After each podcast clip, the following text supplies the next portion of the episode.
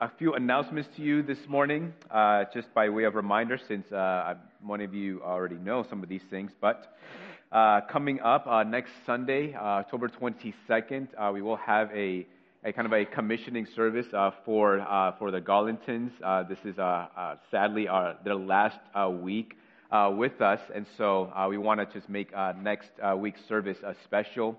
And, uh, and so I hope that you'll be able to come to that. And following that service, uh, we will have a, a, lunch downstairs in the fellowship hall. Uh, so if you have not uh, been able or have forgotten to sign up to bring anything for that lunch, uh, please, uh, please consider doing so. there is a sign up sheet down in the fellowship hall. And also, if you are, and if you're at the church and you are on our Slack, you can go on there and, and sort of browse through the church Slack channel to be able to uh, sign up to bring something for that Sunday. October, October 27th, which is a Friday, is a hymn night. So uh, hymns only uh, for that Friday night. And what time was that at again? 6:30. 6:30. 6:30 p.m. here at uh, the church, and followed by some uh, some light refreshments after that as well. And then uh, lastly, November 4th, which is a Saturday, is our Good Works Day, beginning at 9 a.m. Uh, so if you are able uh, to uh, spare some time on that Saturday to be able to go to uh, to someone's house to be able to help with a project or with whether it's raking leaves or other things, uh, we do need more people to be able to help out with that. We have plenty of houses to go to, but not enough hands to help out. So if you are, if you can make some time available, that's Saturday, November 4th. Uh, beginning at 9 a.m. Uh, please make sure that you let Caitlin know because this will help us to determine uh, who gets sent where and how many people get sent uh, to each house uh, to help with these uh, various different projects. So uh, those are all the announcements I have. Uh, we will do something a little special later on during the service, have a time for a child dedication, which I do look forward to. But let us right now just prepare our hearts to worship the Lord. To worship Him for the grace that He has freely bestowed upon us through the gospel of Jesus Christ. Uh, let us, uh, my prayer is that we might be encouraged, strengthened as we go about the rest of our week, uh, rejoicing in the God who has given us salvation, and that we may continue to walk in a manner that is pleasing to the Lord as we continue to fix our eyes on Him, and especially doing so this morning. So let us go before the Lord and let us worship. Amen. Church, let's stand and do just that. Let's worship. But before that, let me read out of God's word. it says, Therefore, brothers, since we have confidence, to enter the holy places by the blood of Jesus, by the new and living way that he opened for us through the curtain, that is, through his flesh. And since we have great priests over the house of God, let us draw near with a true heart in full assurance of faith, with our hearts sprinkled clean from an evil conscience and our bodies washed in pure water. Now let us hold fast the confession of our hope without wavering, for he who promised is faithful. Amen.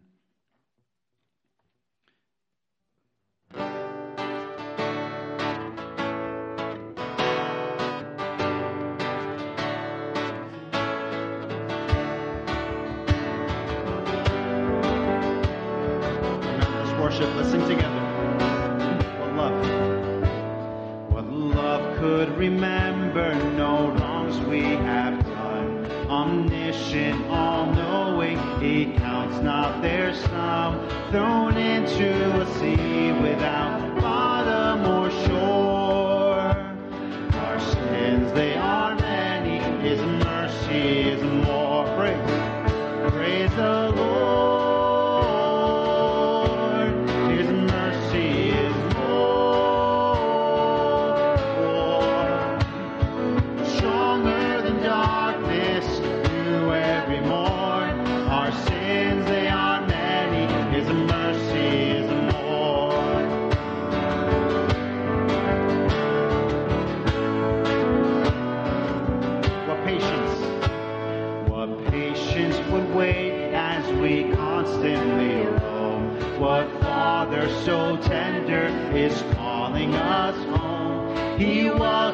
the weakest,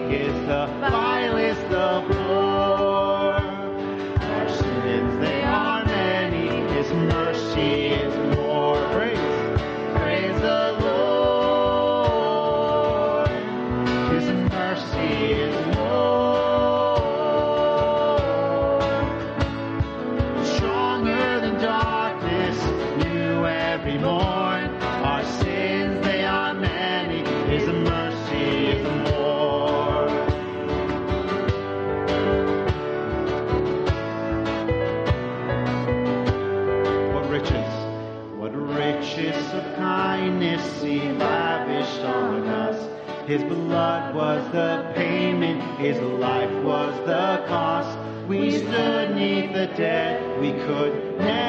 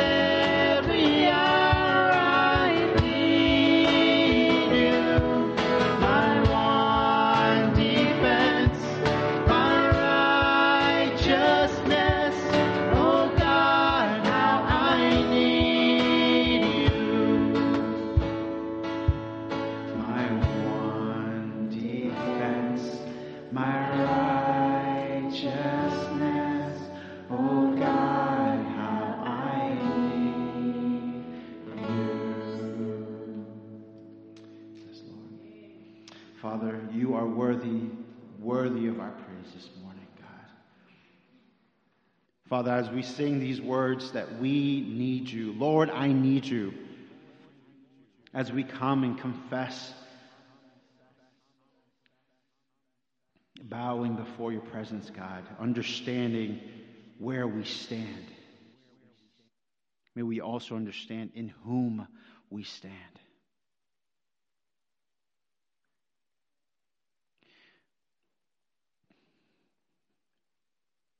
Lord, humble our hearts this morning, God, to receive your word.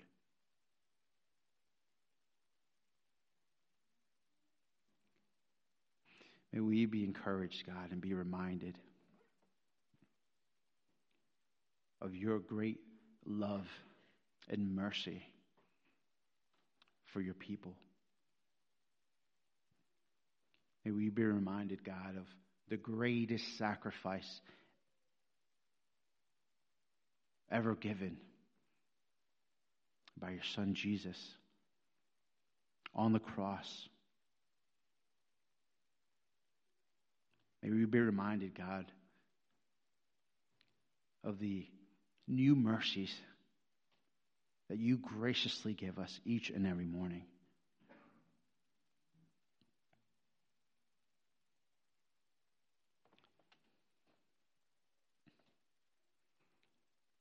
God, as, as a song, as, as we just sang, when temptations comes our way, and when I cannot stand, I'll fall on you, because Jesus, you're my hope and stay. Lord, how be- what beautiful words that we just sang to express, God, the work that you have done on the cross for your children. May we be encouraged, God.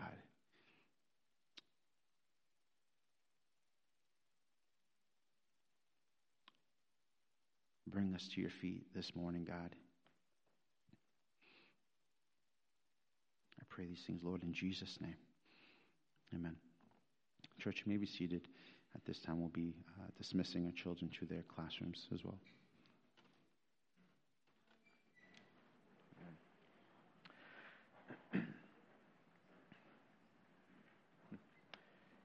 We are deviating a bit from our regular routine Sunday morning. So this today we're actually going to go straight into the Word of God. So if you have a copy of God's Word, please open with me to 1 Corinthians chapter 6, verses 9 through 11. Uh, if you do not have a copy of God's Word, uh, you're welcome to uh, read along with us in the screen uh, behind me. Uh, there's also uh, should be a Bible in underneath the seat in front of you as well. We are opening to 1 Corinthians chapter 6, verses 9 through 11. And we've been working through the book of Acts and taking kind of a short break from the book of Acts for this week and next week. And uh, could argue that actually the topic of today's sermon is uh, has very much to do with the book of Acts, especially with the book of Acts uh, focusing so much on evangelism, the gospel, uh, the call to believe in Christ Jesus.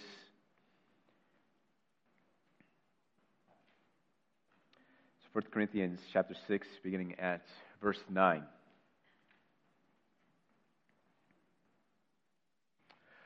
Or do you not know that the unrighteous will not inherit the kingdom of God? Do not be deceived. Neither the sexually immoral, nor idolaters, nor adulterers, nor men who practice homosexuality, nor thieves, nor the greedy, nor drunkards, nor revilers, nor swindlers will inherit the kingdom of God. And such were some of you. But you were washed, you were sanctified, you were justified in the name of the Lord Jesus Christ and by the Spirit of our God. This is the word of the Lord. Father, we are saved not by any works done in righteousness. But if anyone is saved, is saved through the work of Jesus Christ on the cross. And through that work, Lord, not only is the identity of the person changed, but their entire life, their complete walk is changed through the application of Jesus Christ's finished work and faith in that work. Lord, would you help us this morning to continue to walk in a manner that is pleasing to you? Help us to walk in a manner that glorifies you. Give us your grace, give us your strength Help us, we plead this morning. Help me, Lord, to communicate your word with humility and with clear words.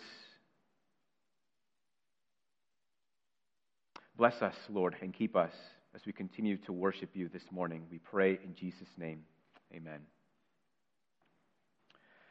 J. Gresham Machen, a professor of New Testament in Princeton in the early 20th century, during his time there led a kind of revolt in that in Princeton because of the liberal drift of the seminary and went on with others to form Westminster Theological Seminary.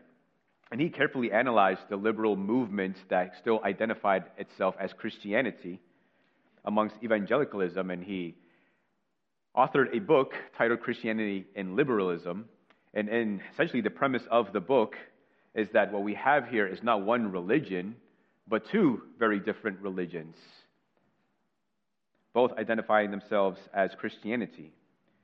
He writes, It's no wonder, then, that liberalism is totally different from Christianity. For the foundation is different. Christianity is founded upon the Bible. It bases upon the Bible both its thinking and its life. Liberalism, on the other hand, is founded upon the shifting emotions of sinful men. So, two different religions, two different foundations, both producing very different results. And at the heart of this foundation is two opposing views of some significant things that the Bible has a lot to say about. One of those things is the doctrine of sin. Probably one of the most hated uh, words in Western society and culture. And after that comes one of the most, I think, one of the most absent words in many Christian pulpits and Christian understanding, and is the word repentance. And you cannot have a solid understanding of repentance without a solid understanding of sin. And while today's sermon is not focused so much on the topic or the doctrine of sin, we'll get there a little bit, but this has very much to do with the doctrine of repentance. We'll be carefully considering what is repentance? What does repentance require? Why is repentance necessary in the gospel and in Christian living? So, firstly, repentance and the new nature. When Jesus was baptized by John the Baptizer in the wilderness, and it tells us in the scriptures that the Spirit of God came upon him, descended upon him like a dove, and then immediately that same Spirit drove him into the wilderness to be tempted by the devil as he fasted for 40 days and 40 nights. And after coming through those temptations, it tells us that he began his ministry. And how did he begin that ministry? By going out and preaching, saying, Repent, for the kingdom of heaven is at hand. Repent. The kingdom is here. And the kingdom is here because the king has arrived.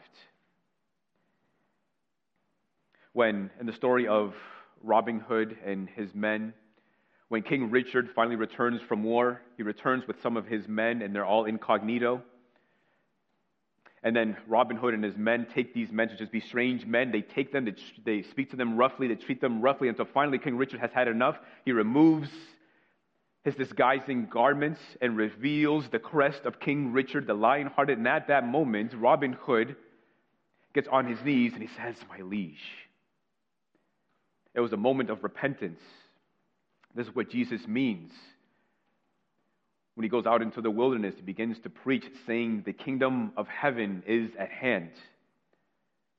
Now it is time to turn to the king, for the king has arrived and the apostles, after Jesus ascends on high, the right hand of God, and before doing so, he commissions his apostles to go, and they go and proclaim the gospel. They say that same message. They proclaim that same message repent, for the kingdom of heaven has arrived.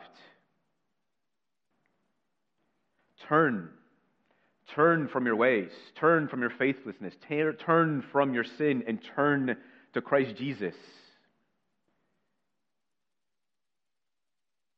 what makes repentance so necessary, why the gospel message is a message of repentance, is because sin makes repentance necessary. If there was no sin, there would be no need of repentance. One day the saints will see the face of Jesus Christ. They will be welcomed into the heavenly paradise, and it is a place where there is no such thing as repentance because there is no such thing as sin. But while there is sin in the world, there will always be a need for repentance. Many times in the book of Acts, the apostles proclaim that message and they say, Turn. Turn to Jesus Christ. Acts 3:26 The apostles say God having raised his servant Jesus sent him to you first to bless you by turning every one of you from your wickedness. What is repentance? Repentance is a turning away from wickedness and a turning towards Christ. It's a 180 degree turn, not a 360 turn to end up exactly where you were before, but it's a complete turn from one direction to the other. And when the Gospels, when Jesus, when the apostles say repent, one might ask, well, why doesn't he say believe? Right? For Christians, we believe that we are saved through Jesus Christ alone, by faith alone, and not by works. What is this work of repentance? Why is it the message repentance? Repent and believe, or uh, repent, for the kingdom of heaven is at hand. It's because repentance assumes belief, because you cannot say that you believe in Jesus and not repent, and you cannot say that you repent without believing in Christ. In 1 Corinthians, in this passage that we've read, embedded in here is conversion, being born again through Jesus Christ, and also this subject of repentance. It names all these different sins, all these different vices, and then the apostle says, As such were some of you. He doesn't say, As such are some of you, but as such, some were some of you. Past tense. This is not who you were or who you are right now. This is who you were. And now you are someone different in Christ Jesus. This is hugely important. Because without repentance, the words of 1 Corinthians 6 9 11 is not a reality. Without repentance, it would just simply say, and such are some of you. Many of you are familiar with Andy Stanley. He's stirred up some waters recently in the past few weeks. He hosted in his church an LGBTQ conference. And while he says that he believes in the biblical view of marriage, the same time, he says something contradictory. He says, these are his, his words, he says that gay Christians choose a same sex marriage not because they're convinced it's biblical they read the same Bible we do. They choose to marry for the same reason many of us do love, companionship, and family. And in the end, as was the case for all of us, and this is the important thing I want you to hear me say, he says, it's their decision. Our decision is to decide how we respond to their decision. Our decision as a group of local churches is how are we going to respond to their decisions. We decided 28 years ago that we were going to draw circles. We don't draw lines. What's missing here is a biblical view of repentance. Essentially, he's saying that such Christians, so called Christians, are still stuck in the as are some of you. Verse 11 is not a reality for them because according to the scriptures, they're still in their sin.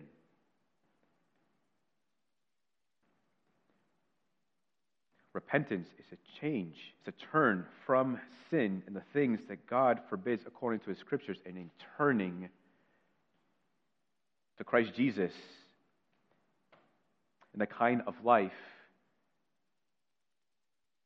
that that identity comes with.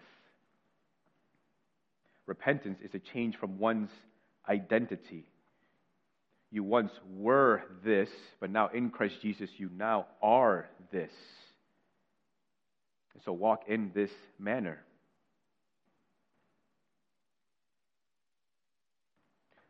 In Deuteronomy 6:21, it points to a change of identity.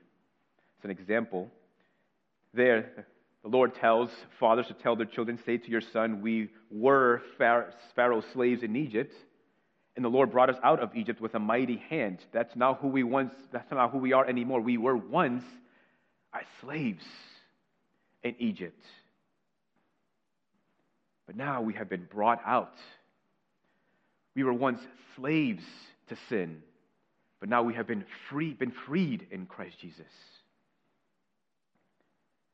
Ephesians 5 8, for at one time you were darkness, but now you are light in the Lord. Therefore, walk as children of light.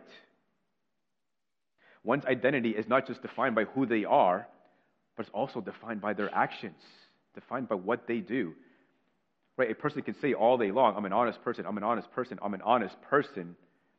But if he is known for telling a lot of lies, he's not an honest person. One time you were darkness, but now you are light in the Lord. A change of identity, a change of nature. And repentance is walking in that change of nature. Colossians 3:12 as part of the new nature, as part of walking in repentance. Put on then as God's chosen ones, holy and beloved, compassionate hearts, kindness, humility, meekness, and patience bearing with one another, and if one has a complaint against another, forgiving each other, as the Lord has forgiven you, so you also must forgive. And above all these, put on love, which binds everything together in perfect harmony. Passages like these and others also help to clarify even further what repentance is. Repentance is not just simply turning away from wickedness and faithless living. Ephesians adds in chapter 4, it says, Let no corrupting talk come out of your mouth, but only such as is good for building up, as fits the occasion, so it may give grace to those who hear. It goes on to say, Let the thief no longer steal, but rather do what? Let him labor, doing honest work with his own hands, so that he may have something to share with anyone in need. So repentance isn't just simply refraining from sin or preventing sin or stop doing sin, but repentance is also replacing patterns of sin with godly character and Christ likeness. Let the thief no longer steal, but rat. Instead, let him get a job. Do some honest work so that he may have something to share with those in need. Don't just let corrupting talk no longer come out of your mouth, but instead replace that corrupting talk with talk that encourages others, that uplifts others, that helps others. This is the essence of the gospel of Jesus Christ. A gospel without repentance is no gospel at all. We cannot say of ourselves, as such were some of you, it says in verse 11, without this conversion and repentance. And the passage says that those who are still in these things will not inherit the kingdom of God. Therefore, one of the most unloving things that you or I could ever do is to say to someone that your sins are okay, that God accepts you as you are, that you are allowed, that you are permitted to, to live your life according to your feelings because the Lord still accepts you. That's the most unloving thing to do. Because it just means that they have an excuse to remain in their sin and then never inherit the kingdom of God. Let us never be found in the last day of judgment, coming before the throne of grace and then having someone next to us, perhaps a dear friend or a loved one, being cast out of the presence of God because of their sins, and then turn to you and say, Why did you not tell me the truth? Why did you not tell me that I needed to repent of this sin?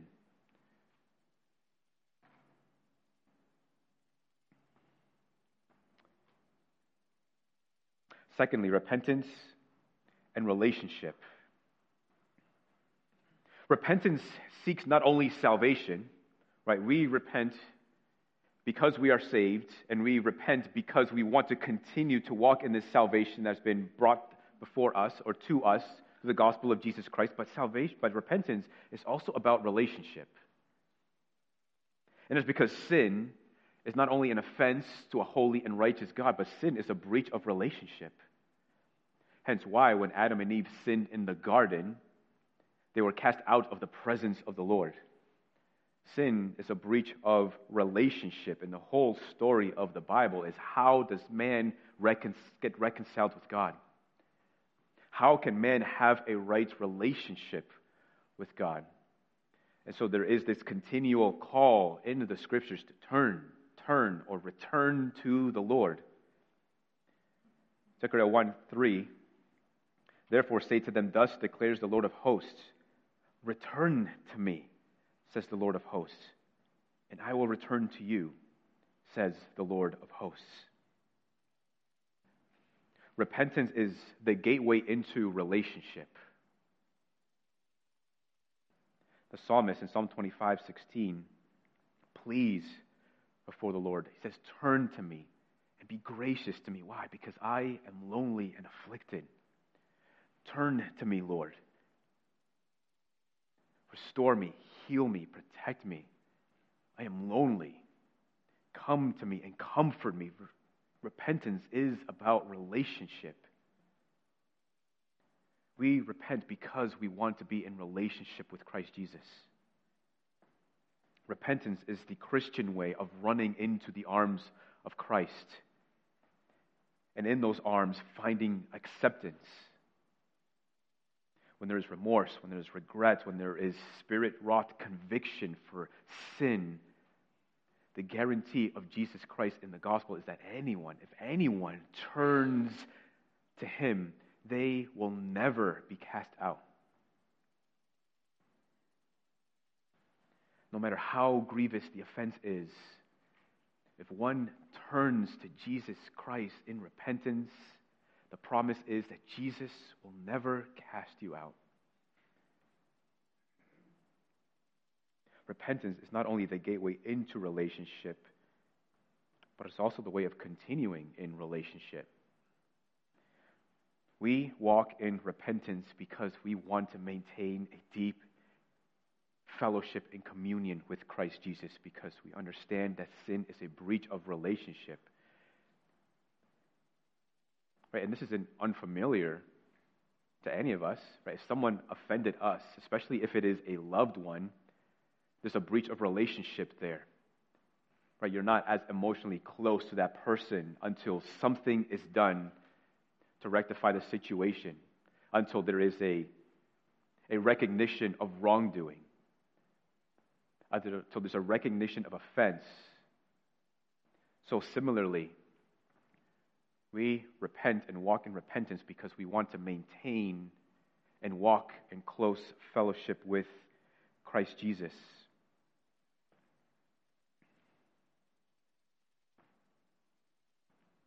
When you look at one's hands, well, you can tell some things about the person. Right? Someone has rugged hands, callous, they're, they're rough. You can immediately tell this person works with their hands. Maybe do, does construction for a living. Maybe they do a lot of construction kind of things on the side. Or maybe they are a mechanic or so forth. And some who have, don't have the calluses or the rugged hands have softer hands, not trying to offend anyone's masculinity if you're a man, if you have softer hands. But you might say, reasonably conclude, well, they probably work behind a desk. Perhaps they do a lot of office work. But when it comes to the Christian, Jesus will one day look to see the hands of his beloved saints. And his beloved saints will have rugged hands, they'll have calluses in their hands. They'll have dirty hands. They'll have muddy hands. They might even have some broken nails. Why is that? Because they are always putting their hands to the plow and digging deep into the soil of their lives and their hearts, looking, seeing if there is any sin that needs to be rooted out. And they dig deep into those roots and pluck them out. But those Christians with the softest hands are those who are not engaged in the hard work of repentance.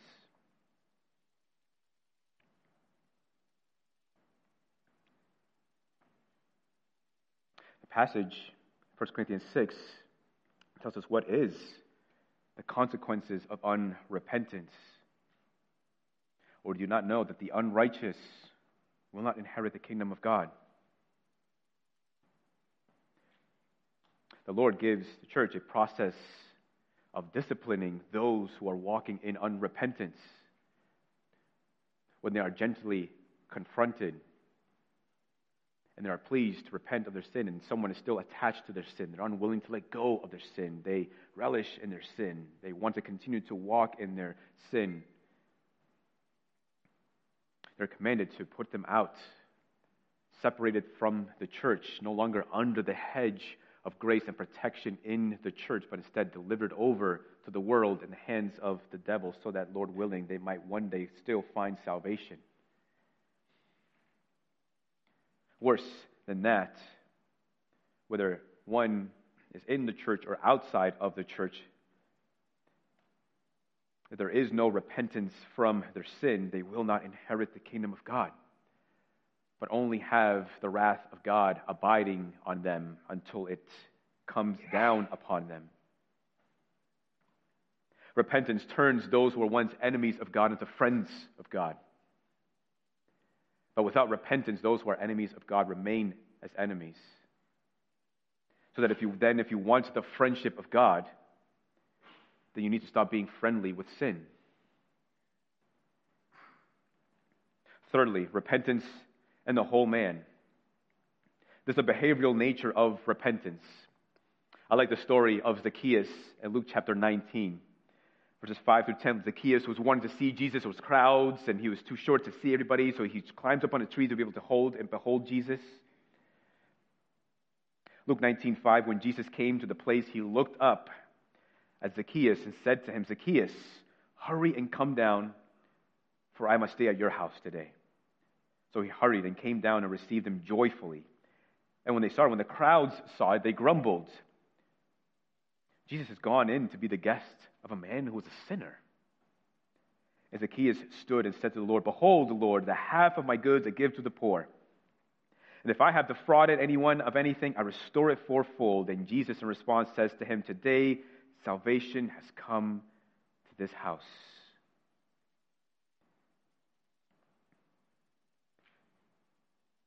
The story is not prescriptive. In a part it is prescriptive, but in part not prescriptive. There's Zacchaeus.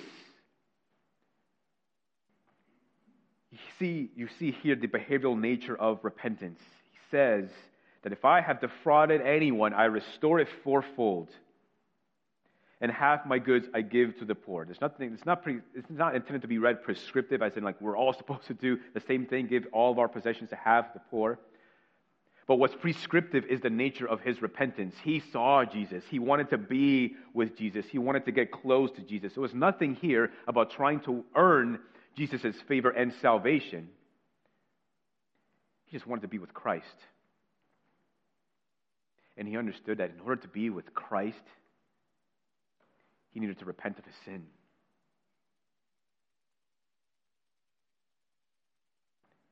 And Jesus says, Salvation has come to this house. Romans 12:1. I appeal to you, therefore, brothers, by the mercies of God, to present what? Your arms? No.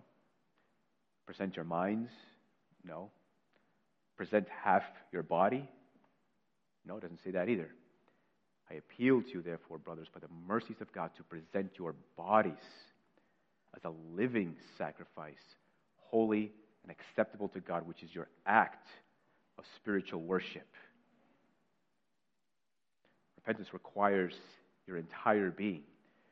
Jesus does not ask for just half of you, but all of you. That is the demand to follow Jesus Christ. Jesus does not ask for 90% of the person or 99% of the person, but he asks 100% of the person to be devoted to following Christ Jesus. When Jesus is having this exchange with the rich young ruler who says, I've done it all, Jesus. I followed the commandments. And Jesus, the gospel says, loved him. He said, You have one thing lacking. Go home, sell your possessions, give to the poor, and then come and follow me. But the rich young ruler was unwilling to do that. Why? The passage says, Because he had so many possessions. It's not that he had too many to give away, it's that he was attached to his possessions. He was unwilling to let go and free of himself of his possessions and instead attach himself to Christ. And so he was willing to be much more rich with earthly treasures instead of being rich towards heaven. This is what repentance calls for. Repentance is, to, is letting go of the things that you find yourself so attached to and attaching yourself to Christ Jesus. It's not that you're not called to love those whom you love. It's not that you're not called to enjoy the things that you enjoy doing, but it is a call to love God first, above all things. And if one is not willing to put Christ first above all other things, whatever that thing might be, the Lord Jesus says that you're not worthy of me or the kingdom of heaven. There's not only a behavioral nature of repentance, but there's also an affectional nature of repentance. The greatest commandment in the scriptures is to love the Lord your God with all of your heart, with all of your mind, with all of your strength.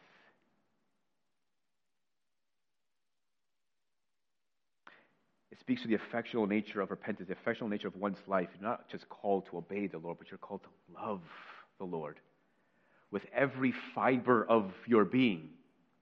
You're supposed to love Christ Jesus.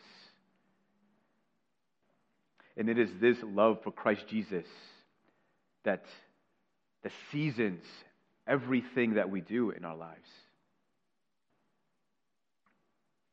Everything that we do, whether it is at work, whether it is at home, how you parent your children, how you love your spouse, how you engage with your friends, how you conduct yourselves out there in the world, what you do with your chores, what you do with your hobbies, whatever the case it is, everything has this sweet smelling aroma to Jesus Christ because it is born out of a heart that loves Christ Jesus. But without that love for Christ Jesus,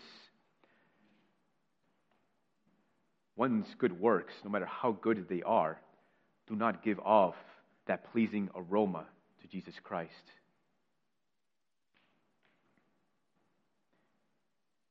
But instead, the Lord finds it repugnant, no matter how good the work is, because it is done without faith and love for Christ Jesus. Fourth and lastly, repentance and the name of God. Ezekiel 37, the people of God have been scattered among the nations as a form of his judgment because of their unrepentance. Ezekiel 37, 19, the Lord says, I scattered them among the nations, and they were dispersed through the countries. In accordance with their ways and their deeds, I judged them. But when they came to the nations, wherever they came, they profaned my holy name. And that people said of them, These are the people of the Lord and yet they had to go out of his land. But I had concern for my holy name, which the house of Israel had profaned among the nations to which they came. So the Lord, as the scriptures make clear, has a concern for his own holy name. And he shows this concern in this passage. The people of God have been scattered amongst the countries, among the different regions. They are now foreigners in different lands as a form of God's judgment for their sins and their wickedness and their unrepentance. But now there's a kind of a concern for his name, in that as others are seeing the people of God not no longer being in their own land, but now being in strange lands. They're wondering, isn't these the people of God? What are they doing out of the land?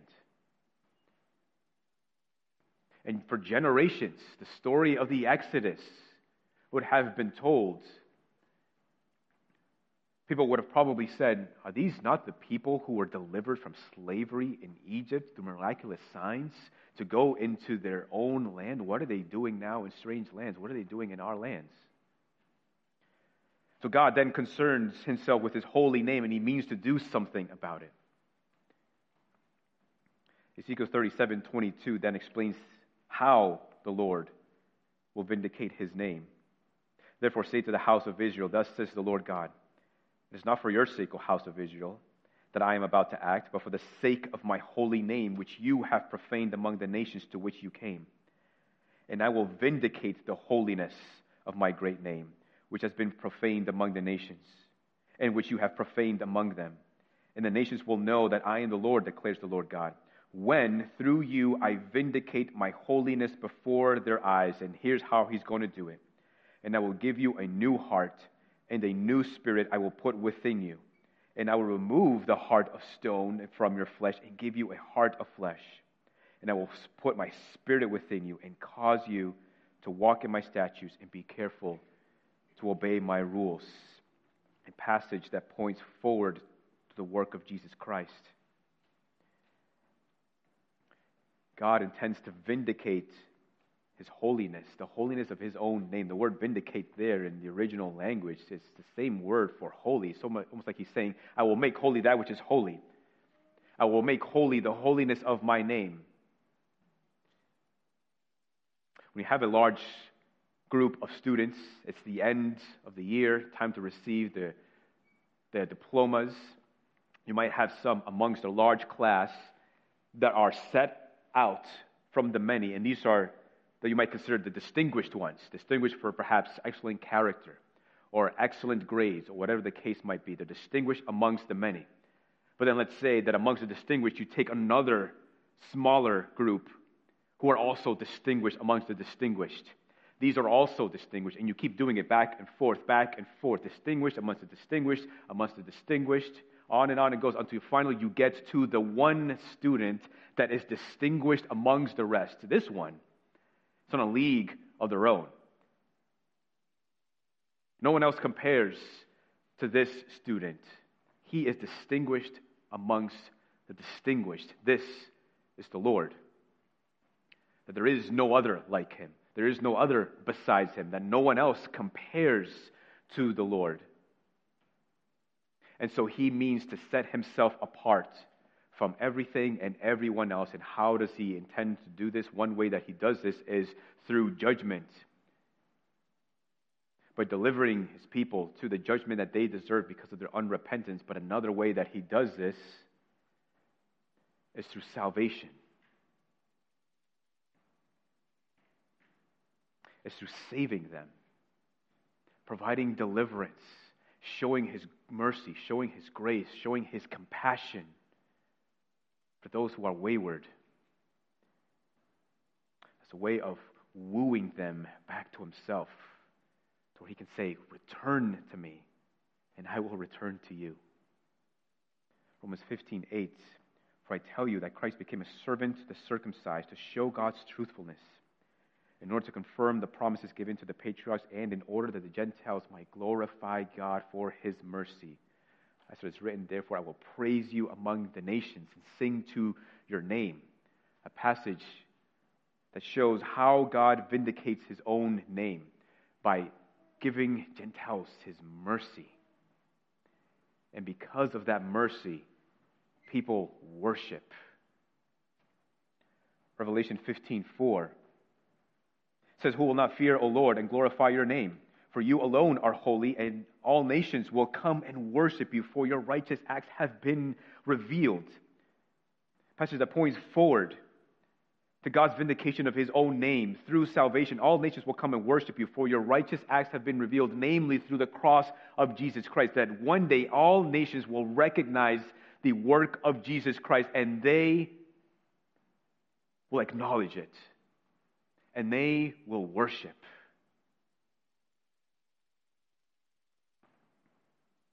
Jesus, after Judas had left the group, goes into the darkness to carry out his plan of betrayal.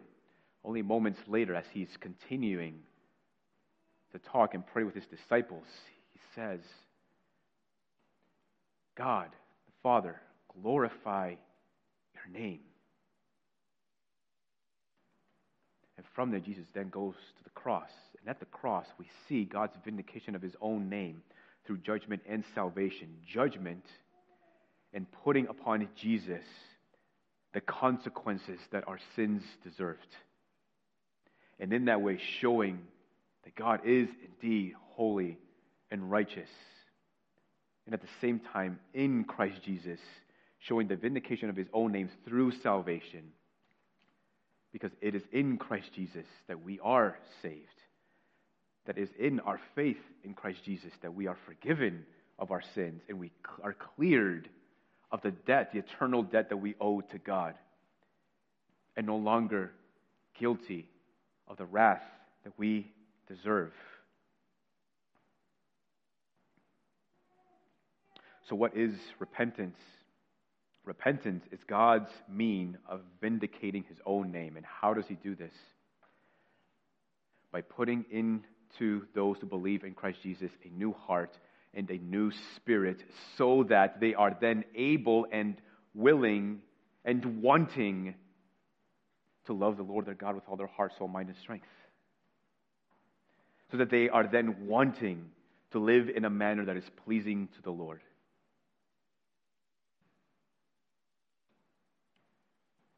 To say that one is a Christian yet failed to repent is to bring disrepute on the name of God. Therefore, anyone who believes that unrepentance is necessary, and anyone who preaches that repentance is unnecessary, has no concern for the holy name of Christ. So then the question then becomes how are we honoring God's holy name? What does a repentance look like? It's a very personal question because it can be a pretty convicting question, especially it's not a question that you normally ask yourself. What does my repentance look like? What should it look like?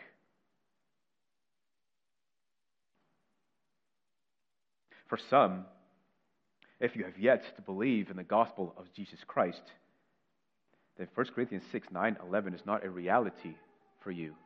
Instead, the passage says, As such are some of you. It would be a most unloving thing for me to tell you that your repentance is not required. I would have to really hate you to tell you that you do not need to repent of your sins.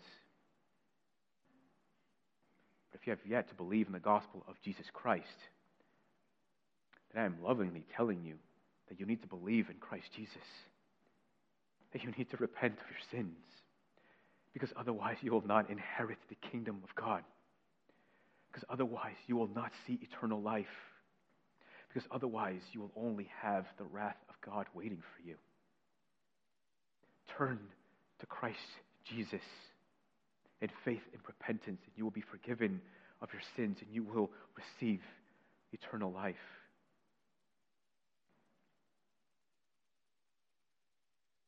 But if you can look at verse 11 and confidently say, As such were some of you, if you can confidently say, I once was this, but now I am this, praise be to God. You have been saved. now continue to walk in that salvation. So we must ask ourselves are we repenting? Are we constantly calibrating the compass of our hearts so that it is always pointing to the north that is Christ Jesus? The will of man is always bent inward, and through Christ Jesus and the Spirit of God, we are enabled and strengthened to continue the, about the work of taking the iron bar of our will and continuing to bend it and straighten it. And that is a sign of life and a work of repentance. And when it comes to repentance, let us not be content with just simply behavior modification. We're not just simply looking to change our behavior or to look more presentable to Christ Jesus. Remember that repentance has an affectional nature to it. When a soldier is out in war and he gets shot and he's bleeding, and he's taken to the doctor. The doctor will not be doing his job if he just simply closes the wound and leave it as it is. He's doing the soldier no good. He's still in pain. He still could very well die as that wound continues to fester underneath. But no, his job is to go and examine the wound and carefully look and find the lodged bullet and take it out because that will only produce healing. Only then can he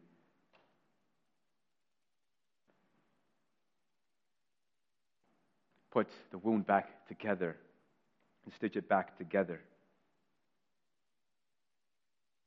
We cannot be content with simply behavior modification because it does not get to the root of the matter. If we're, all we're doing is removing the weeds from the surface, it's still growing underneath. No, we have to get down to the root, put our hands deep, and pluck it out. That is the work of repentance, and that is a sign of life in Christ Jesus. And perhaps as you're considering these questions, you may not be immediately aware of any known sin that you need to repent of. The scriptures call us to examine ourselves, look carefully at ourselves. Are you about the work of regularly checking yourself? Praying that the Lord might reveal any sins in your heart, in your life that you need to repent of. At my house, you might as well call me the treasure finder because when anything is lost, the one person that gets called is me. Dad, can you find me this? I lost my stuffy. I lost my toy. I lost my money. I lost this. I lost that. Dad, dad, babe, hun, can you help me find this? Can you help me find that? And I'm not so arrogant to say 100% of the time I find it, but I'm pretty close to 100% I find what's been lost. I look and I look and I look. I turn things over neatly because I am a neat freak. I try to think of where was it last seen. I try to think about, well, what's one place that no one has looked yet? And oftentimes, most of the time, I find it. And I, in fact, it's actually become quite a lesson in my home to teach my children learn to look. If you've only been looking for five seconds, you haven't really been looking. Look, look, look. You need to keep looking. You need to be diligent in looking. Are we that diligent in looking in our own selves, in our own lives, in our own hearts, to making sure that there is no roots of sin that we need to repent of? We need to look diligently. John Owen, in his book, The Mortification of Sin, writes Do you mortify? Do you make it your daily work? Be always at it whilst you live. Cease not a day from this work. Be killing sin or it will be killing you. So then let us not pray, play friendly with sin. Let us not permit the culture or even any teachers or Christian pastors to permit us to compromise our definition of repentance. Those most concerned for themselves and those most concerned for their own souls are those who repent the most. And those who repent the most are the most concerned with God's holy name. Let me pray for us.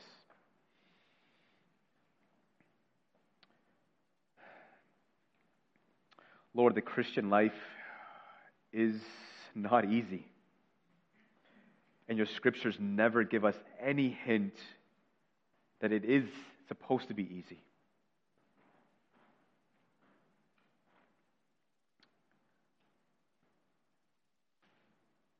Lord, in recognizing these things and admitting this, Lord, would you give us your grace?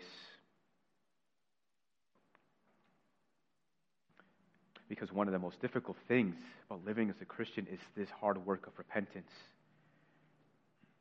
Lord, repentance, as you know, because you know us and you understand us and you see us, repentance can be messy. Repentance can be ugly.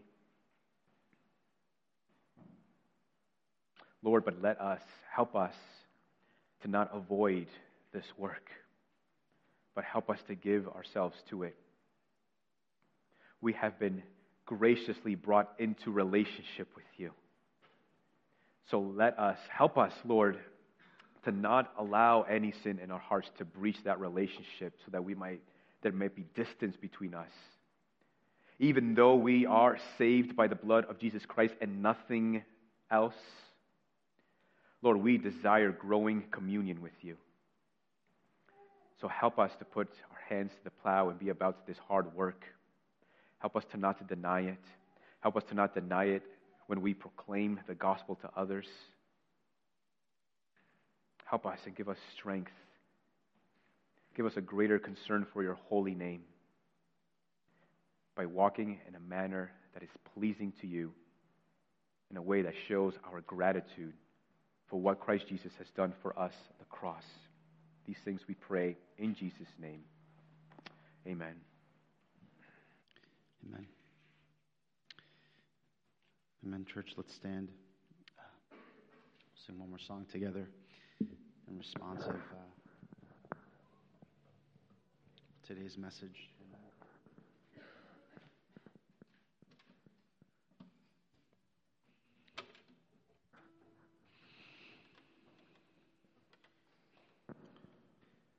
What more fitting is to sing Amazing Grace together after that word. Amen.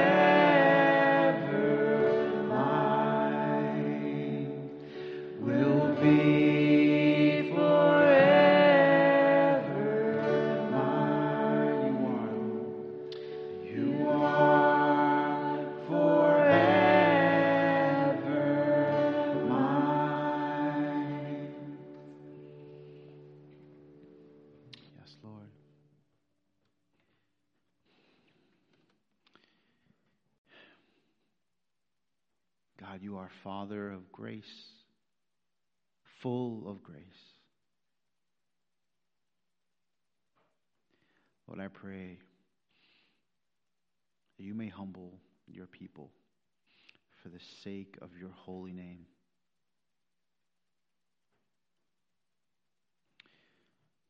Lord, as we heard today, give us, Father, a heart of repentance.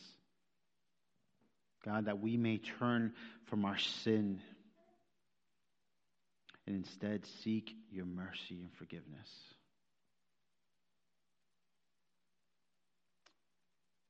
Father, may we be a people that glorify your name. May we confess that Christ is Lord. Pursuing holiness as we honor your name, Father. And God, may we, as we heard, examine ourselves. So we may walk in confidence, knowing where we stand, in whom we stand. So, God, teach us.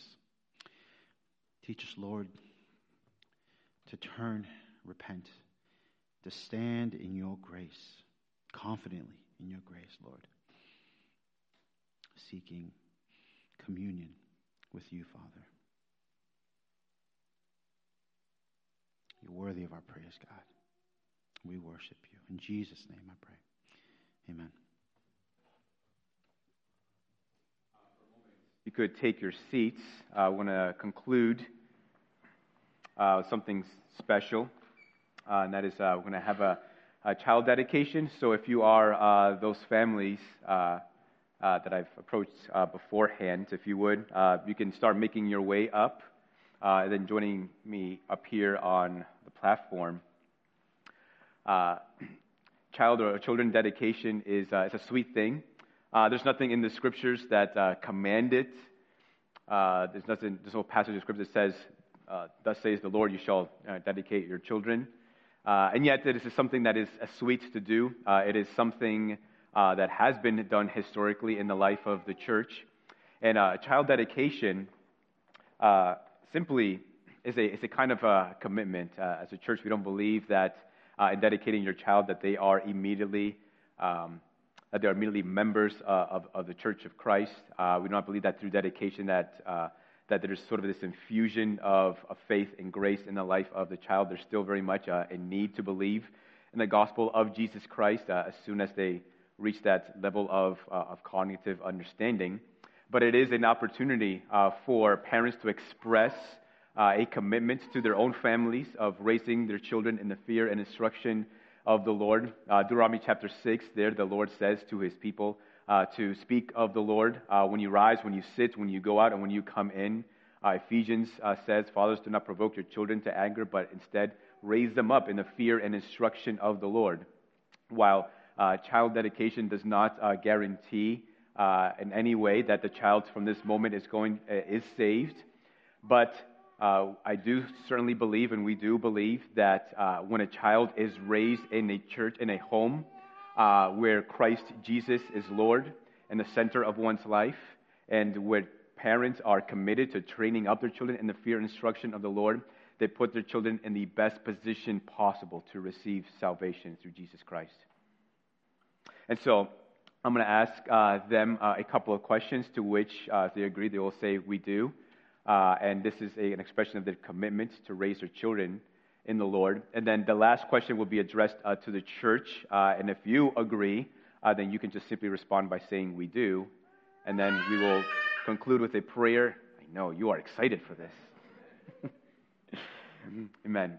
So, first, so for each of you, uh, for your family, so we have here uh, Luisa, we have Lorenzo, and then there we have Camila. So, parents, uh, do you commit to training up your children in the fear and instruction of the Lord? Do. Amen. Do you commit to praying with uh, your children and for your children, that your children might one day believe on Christ Jesus as Lord and Savior. Amen. Now, to you, uh, church family, do you commit to helping uh, these parents in training up their children in the fear and the instruction of the Lord and also praying regularly for them as they seek to raise their children in the instruction of the Lord? Amen. Praise be to God. So let me, uh, let me pray for you, and then we'll share a benediction, then when we will be uh, dismissed. Amen. Father, we thank you for these precious gifts uh, that we have here this morning. Thank you, Lord. You are the author of life. Not only are you the author of natural life, but you are also the author of eternal life. Lord, we pray for each of these parents. Would you help them, give them wisdom strength, encouragement as they seek to raise their children in the fear and instruction of the Lord. Help them, Lord, in those seasons of difficulties, even in those days and those hours of difficulty. Help them, Lord, to exemplify a Christ like character in their parenting, in their love for their children. May their children recognize and see the love of the Heavenly Father help these parents to point their children to Jesus Christ, to share the gospel with them, to evangelize their children, to disciple their children. And we do pray for each of them, Lord. We pray for Luisa. We pray for Lorenzo. We pray for Camila. God, save them. We pray that they might believe in Christ Jesus as their Lord and Savior. And Lord, would you use us as a church to help them to encourage them, to strengthen them, to give them wisdom, Lord. We cannot be there, we cannot be there to replace their parents, but we are here to encourage and assist their parents. So would you help us, Lord, to be committed to them in doing these things? We worship you, we thank you for these things. May each of these families in their homes, wherever they are and wherever they call them to, you ever call them to, May they always say, now and forevermore, to the day that you call them home, the words of Joshua and saying, As for me and my house, we will worship the Lord. We pray these things in Jesus' name. Amen. Amen.